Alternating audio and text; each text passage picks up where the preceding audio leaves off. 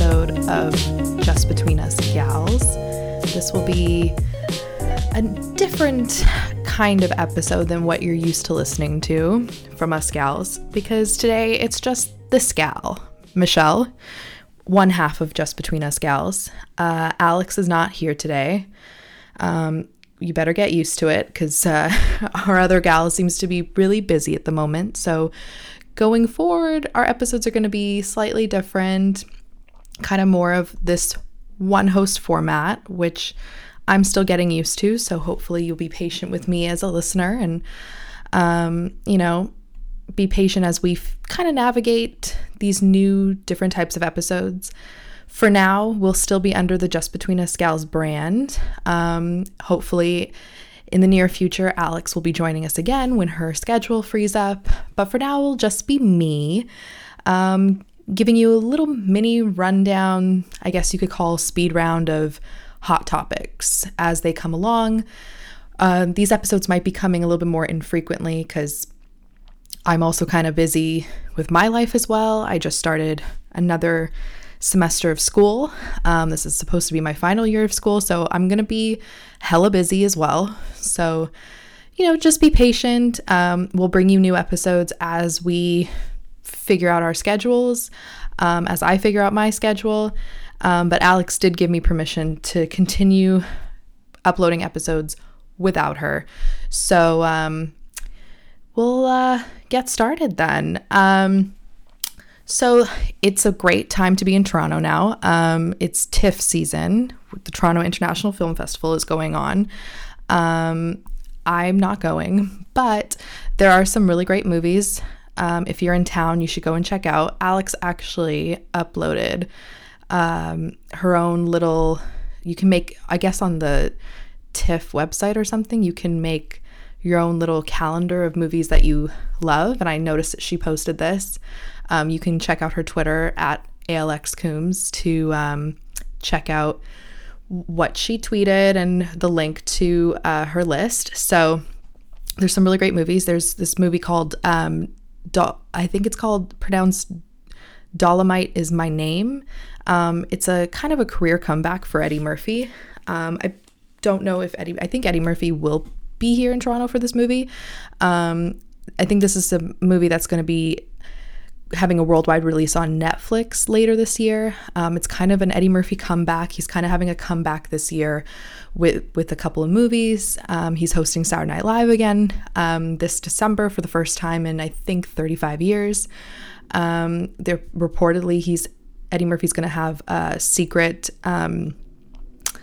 Netflix special possibly around that time, and that's why he's hosting SNL. That's the rumor. So it's a good career comeback for Eddie Murphy. Check it out. It's based off a true story, taking place in the 1970s blaxploitation era. So check that out if you're an Eddie Murphy fan. There's some other movies. The Goldfinch with Ansel Elgort, just premiering, I think, earlier, was a movie with Jamie Foxx. I think Just Mercy. They just had the premiere for that on Friday, I believe, that also co-starring Michael B. Jordan and Brie Larson.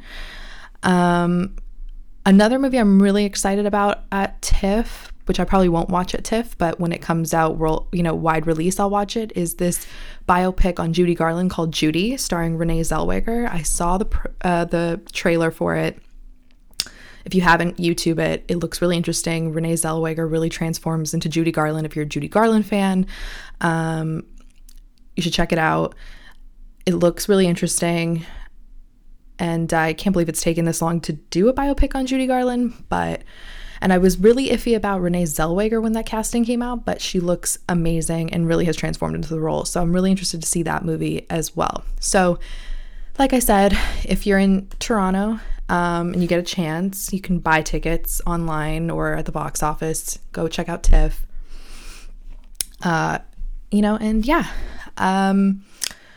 Last episode, when we had my friend Monica on, I briefly, at the end of the episode, kind of went over Emmy nominations, and I said I would do predictions. The Emmys are going to be, I believe, in 2 weeks. on September 22nd. So I don't know if I'm going to be doing another episode before then. So I thought I would do my Emmy predictions this episode. Because, you know, I love the Emmys. I love television. I watch a lot of TV. So I feel like I have a little insight on the popular shows right now. But first, something I didn't get to mention last time that I thought would be interesting to bring up is that the Emmys, which are, like I said, September 22nd on Fox, doesn't have a host. And it's kind of going with this theme we've had so far this year of no host award shows, like the Oscars earlier this year that couldn't find a host.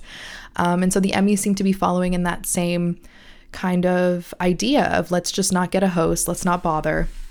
And this is the first time since 2003 that the Emmys hasn't had a distinct host, and it's only the fourth time in its, I think, 71-year history that it hasn't had a host. Only four times in 71 years that they haven't had a host. So that'll be interesting to see. I feel like going forward, we're going to see a lot of more award shows probably not going in this no host direction. A lot of celebrities seem to not want to host award shows anymore because of this political climate that we're in and this PC culture of, you know, you can't really say or do anything without getting in trouble, and or this cancel culture that we're in, kind of like what happened to Kevin Hart earlier this year with the Oscars. And I think, too, it's this idea of can we find the perfect host who doesn't have a shady background? You know what I mean? There's always going to be something. Anyone who gets asked to host anything, if you dig up their past, you're going to find something. You're going to find tweets. You're going to find things from before they were even famous, probably, that will look bad now. And then we have to cancel them, and then they can't host anymore. So it's a shame. You know, initially I was against the no host idea because I do like it when there's a host. It gives you something to look forward to. If you're not a big fan of the nominees or up with the shows that are going on, at least you have, depending on who the host is, someone to kind of help guide you through the show and, you know, keep it interesting. If it's someone you like or enjoy, if it isn't, then you don't watch anyway. But now I feel like they've figured it out. You know, the Oscars actually went really smoothly this year without a host. They had many different presenters. I believe they had Maya Rudolph and Kristen Wiig and, you know, just opening the show at the Oscars. So I don't really know who the presenters are going to be for the Emmys this year. I don't know if they've been announced, but I can check. But I'm sure they'll get people from SNL. I'm sure they'll get different comedians to kind of fill that void. Yeah, there hasn't been any presenters announced. So we'll see how that goes. Hopefully it makes the show run smoothly. I found that the Oscars without a host still ran just as long as it usually does. So, you know, it really made no difference in terms of time, which I thought it would. That's the only complaint I have with award shows, is that they tend to run really long, like over 3.5 hours long. So we'll see how it goes this time around. In terms of my predictions, so if we go through the nominations, let's go with the major categories first. So in drama series, we have Better Call Saul, Bodyguard, Game of Thrones, Killing Eve, Ozark, Pose, Succession, and This Is Us. I mean, hands down, you don't even have to be a Game of Thrones fan to agree, but I think Game of Thrones is going to sweep the drama categories this year. It was their final season, and although their series finale was a bit controversial, it wasn't a big favorite with the fans, I do think they're still going to sweep because they're a huge HBO show. They have the most nominations this year. And also, they broke the record this year for the most nominations ever in a single year, I believe with 32 nominations in one year. So I believe they're going to sweep. They're nominated pretty much in every drama category. Emilia Clarke is nominated in lead actress. Kit Harington is nominated in lead actor.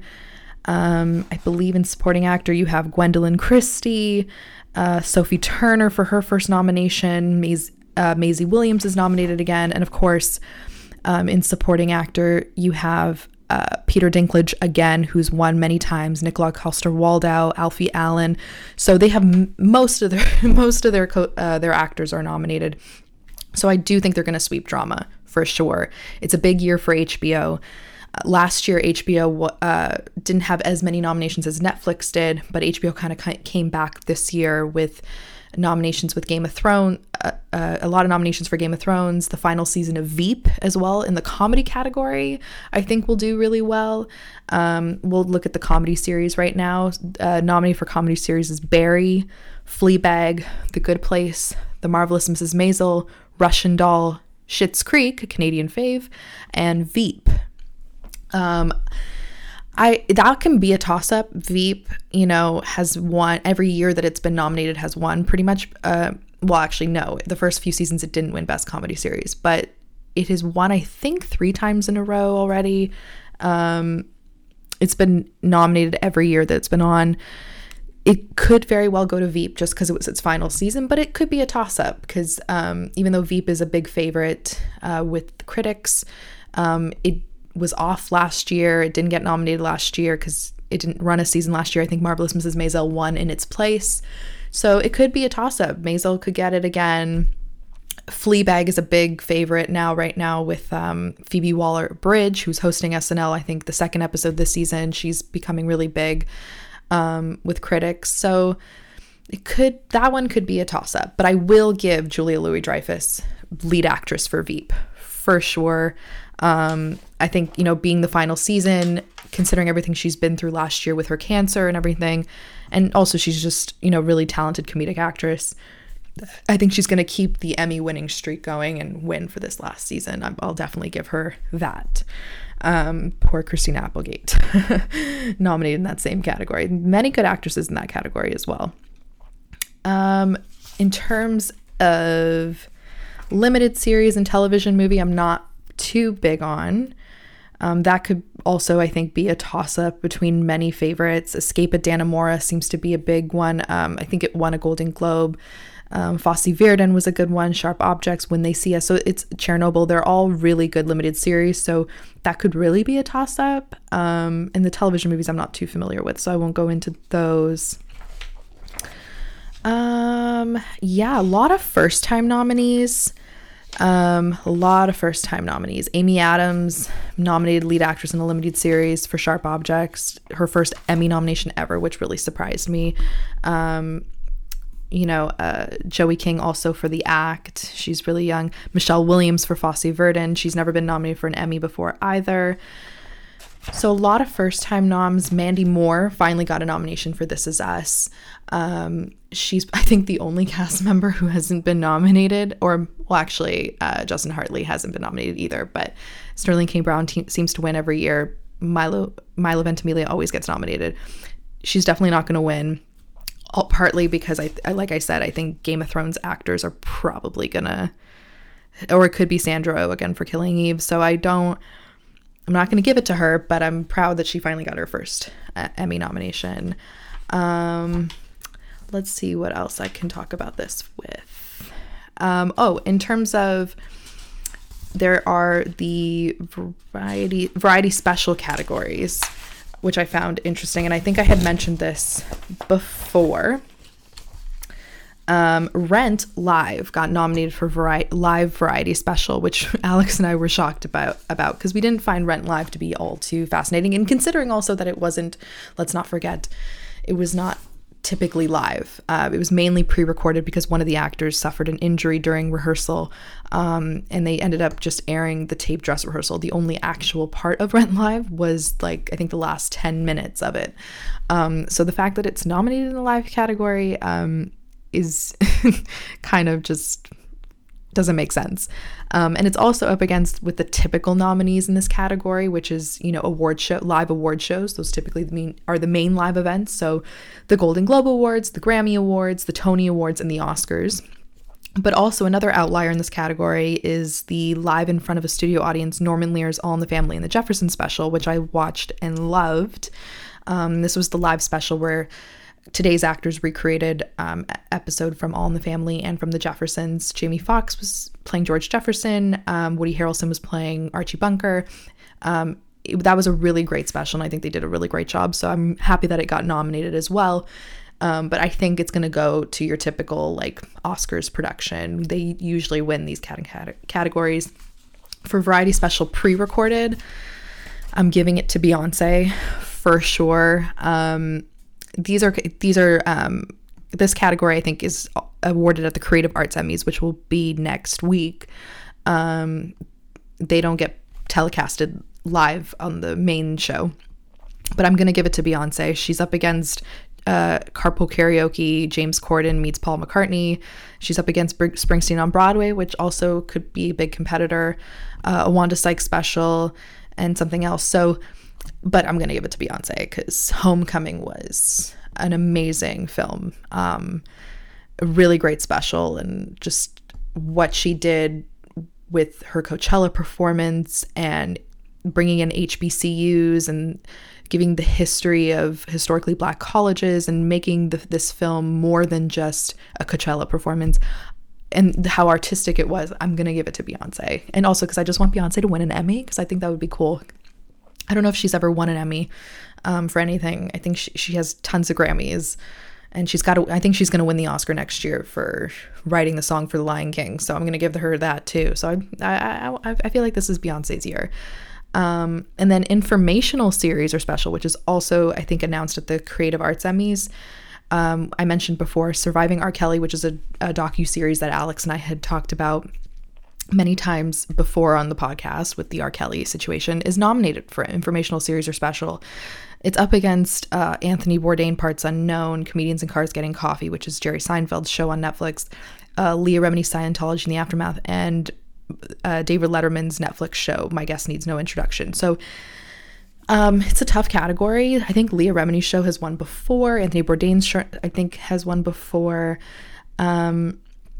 But I do feel like it could go to Surviving R. Kelly just because of the moment we're in right now with Me Too and how big that docuseries became. It was just like this little Lifetime docuseries, and it exploded, and it's changed R. Kelly's life because now he's back in court. So it's definitely brought all those things to light, and I think it's a good contender. So that's really all I'm gonna round up for now. The Emmys, like I said, will be airing September 22nd at 8 p.m. on Fox, so you can check it out to see if my predictions were correct. I'll probably be like live tweeting, so you can follow me at Mish P. Santos that night to check out my tweets. If my predictions were right, tweet at me. We'll go through those together. Speaking of courtroom drama, one of the big stories of this year that Alex and I have always kept you up to date on is the college admission scandal, particularly with our gals, Felicity Huffman and Lori Loughlin. And there's been some updates since we last talked to you about it. I've kind of been waiting until this month to talk about it because Felicity Huffman, who pleaded guilty earlier this year, she took a plea deal, is being sentenced this upcoming Friday, September 13th, and they just revealed, actually, as I'm recording this as of yesterday, what the prosecutors are recommending for her sentencing. So she is possibly facing 1 month in jail or prison, I'm not quite sure. I don't know the difference. Possibly 1 month in jail with a $20,000 fine. That's her maximum she's looking at right now. Her lawyers are suggesting 1 year of probation and a fine. I think she'll do the jail time. It seems like the judge and the courts are pretty adamant that they want these parents to face the consequences of what they've done. So I do think she'll do the jail time. I think she can handle a month in jail. Maybe that's just because I look at Felicity Huffman more as Lynette Scavo from Desperate Housewives, and she's a tough-ass mom. And 1 month in jail, I mean, that's 30 days. It goes by so fast. It probably goes by so fast. So I think she can handle it. It might come out to be one of those situations where she gets sentenced to 1 month in jail and then comes out in like 2 weeks because of good behavior or something. I don't know how that works. So it could end up being one of those situations. But yeah, she's facing the jail time. And so this Friday, we'll get to know for sure exactly what the judge will sentence her with, if she will get the 1 month in jail, if she'll get less time, if she'll just get the year probation like her lawyer suggested. She has been one of the parents in this scandal to really owe up to what she's done and just face the consequences head on. She was one of the first set of parents to plead guilty. So I do think they're not going to go too hard on her, which is why the maximum sentence she's facing is 1 month in jail, as opposed to the original 4 to 10 months that prosecutors were suggesting. So we send our love to her. She's in a lot of movies right now, considering she's possibly going to jail anytime soon. It's interesting that all these movies that she's in are coming out. She has a movie, I think that's going to be at TIFF. I saw on the news she has a movie out on Netflix right now with Angela Bassett and Patricia Arquette called Otherhood that I watched, which was a funny, it was supposed to be a Mother's Day comedy, but because of the scandal it came out like 3 months after Mother's Day. But it's a really good movie, you should check it out. It's called Otherhood on Netflix. It's really a great female comedy.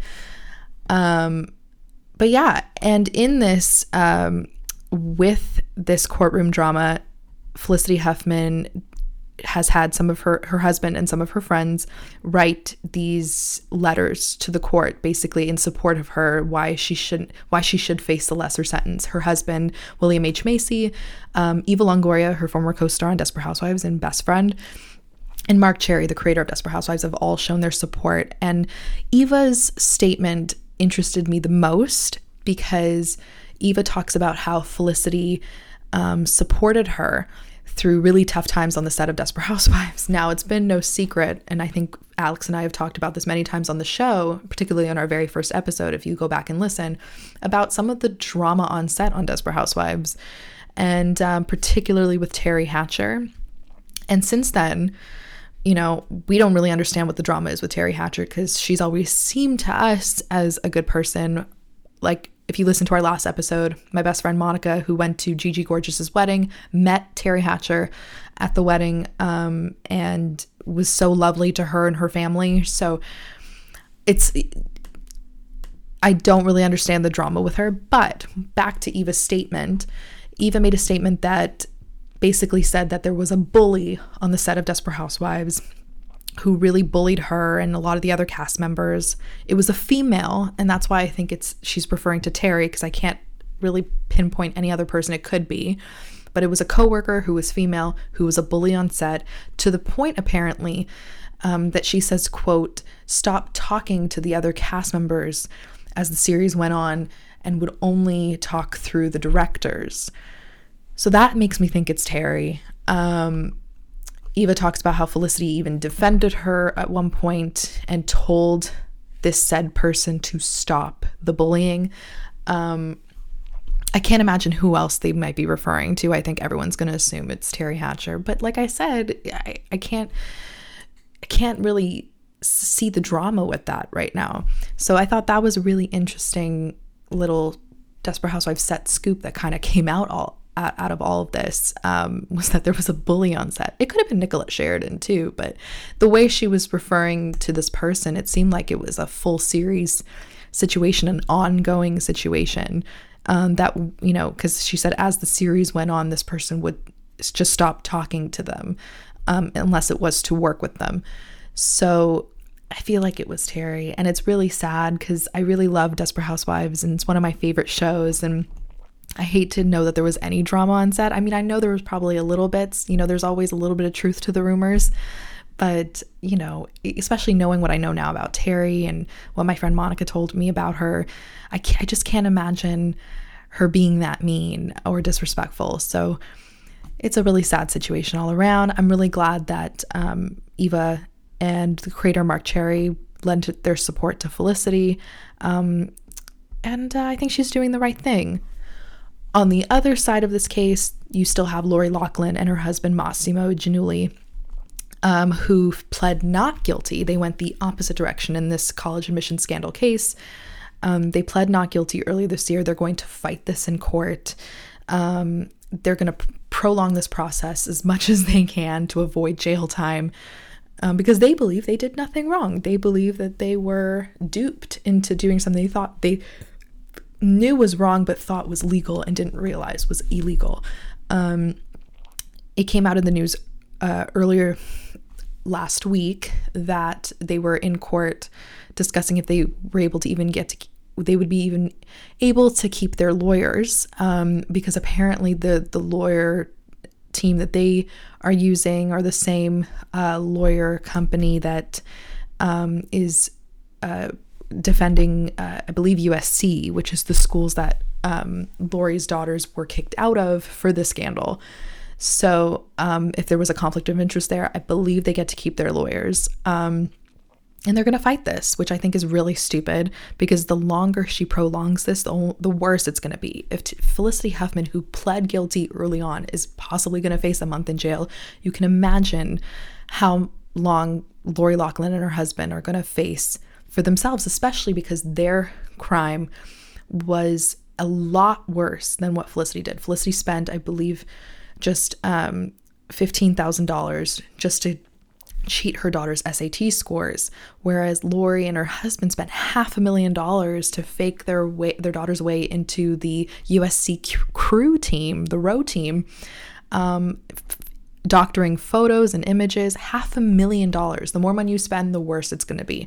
So it's really stupid of her. If she had just pled guilty from the beginning, she probably would be getting around the same sentence that Felicity's getting. She would have just done it, get it over with, be done with it. I think Felicity's really smart in the way she's handling this, because the sooner she just owns up to it, the sooner she just faces the consequences, goes to jail, does her time, the sooner then this is all over. And what Lori doesn't seem to understand is that if you just keep prolonging it, it's never going to be over. And at the end of it, you're probably still going to get screwed. You're not going to walk away with this away from this completely scot-free. You're not innocent. So you're just going to make it worse for yourself, and you're possibly going to get yourself into more trouble and a larger sentence. And who wants to see Aunt Becky behind bars? Seems interesting, but not really sure if that's... it seems funny, but I don't know if she can handle it. I feel like Felicity Huffman can handle jail way better than Lori Loughlin can. And that's probably why Lori Loughlin's trying to fight it, because she knows she can't handle jail. But it would be funny if she ends up in jail after all of this. So that's what I have to say about that. Hopefully in the next episode or next time I talk to you guys, we can have finalized details about Felicity's sentencing, when she'll be going to jail. I don't really quite know how it works, if, you know, as soon as she gets sentenced, she just goes behind bars right away, or if she has a little bit of time before, if they set a date, because sometimes they can go straight to jail. Sometimes they set a date of when you will enter jail. So we'll see. Or she might not even go to jail. So we'll see where this goes, and I'll keep you updated on that for sure. The last thing I wanted to kind of just wrap up and talk about is this whole situation with Kevin Hart. Now, Kevin Hart, earlier last week, was in a very bad car accident, which is really sad. You know, he's had a rough year, and he's had multiple serious back injuries. Apparently, he's fine, but he's gonna be in recovery for several months. And just as all this is happening, he kind of inadvertently sparks controversy once again for LGBTQ comments. There was this show interview with a group of Black men being interviewed, including new rapper Lil Nas X. You may know him for his hit song Old Town Road that your kids are probably playing 24/7. Lil Nas X, he's a 20-year-old Black man, and he recently just came out as gay. And in this interview special, which also involves Kevin Hart along with other famous Black men, Lil Nas X talks about how he struggled with coming out, and if, you know, because of the stigma of being a gay Black man in this business. And the way the other men in this interview, particularly Kevin Hart, reacted to that statement was, some referred it to as kind of gaslighting Lil Nas X, because they kind of just were like, why? Why would you be scared to come out? Why would that be such a worry? You know, they didn't seem to really understand the weight and the seriousness of coming out when you are a Black man in this world, and a rapper too. There's kind of like this image of when you're a a wrapper that you have to maintain. And if you come out as gay, people might think you are weak. And there's a whole, it could really have ruined his career. And that's what he was trying to explain. And so people really took offense to what Kevin Hart said, because when he asks the question, why would you be afraid to come out? You kind of go back to Kevin Hart's original statements and tweets from 10 years ago, saying that he would throw a dollhouse over his son's head if he ever came home gay. That comments like that is why someone like Lil Nas X would be afraid to come out, because of that kind of abuse, that to be physically attacked, to be hurt, especially as a black man in this world, they're the most stigmatized when it comes to being in the LGBT community.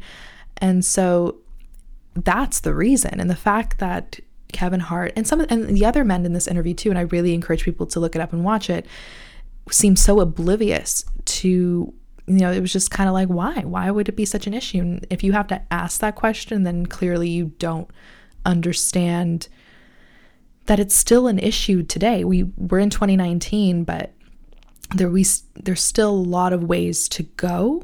So yeah, it was just really disappointing. And I think, you know, especially because Kevin Hart had just had this car accident, people were really kind of turning around in support of Kevin, because of course, you know, regardless of what he said and done, no one wants any harm done to him.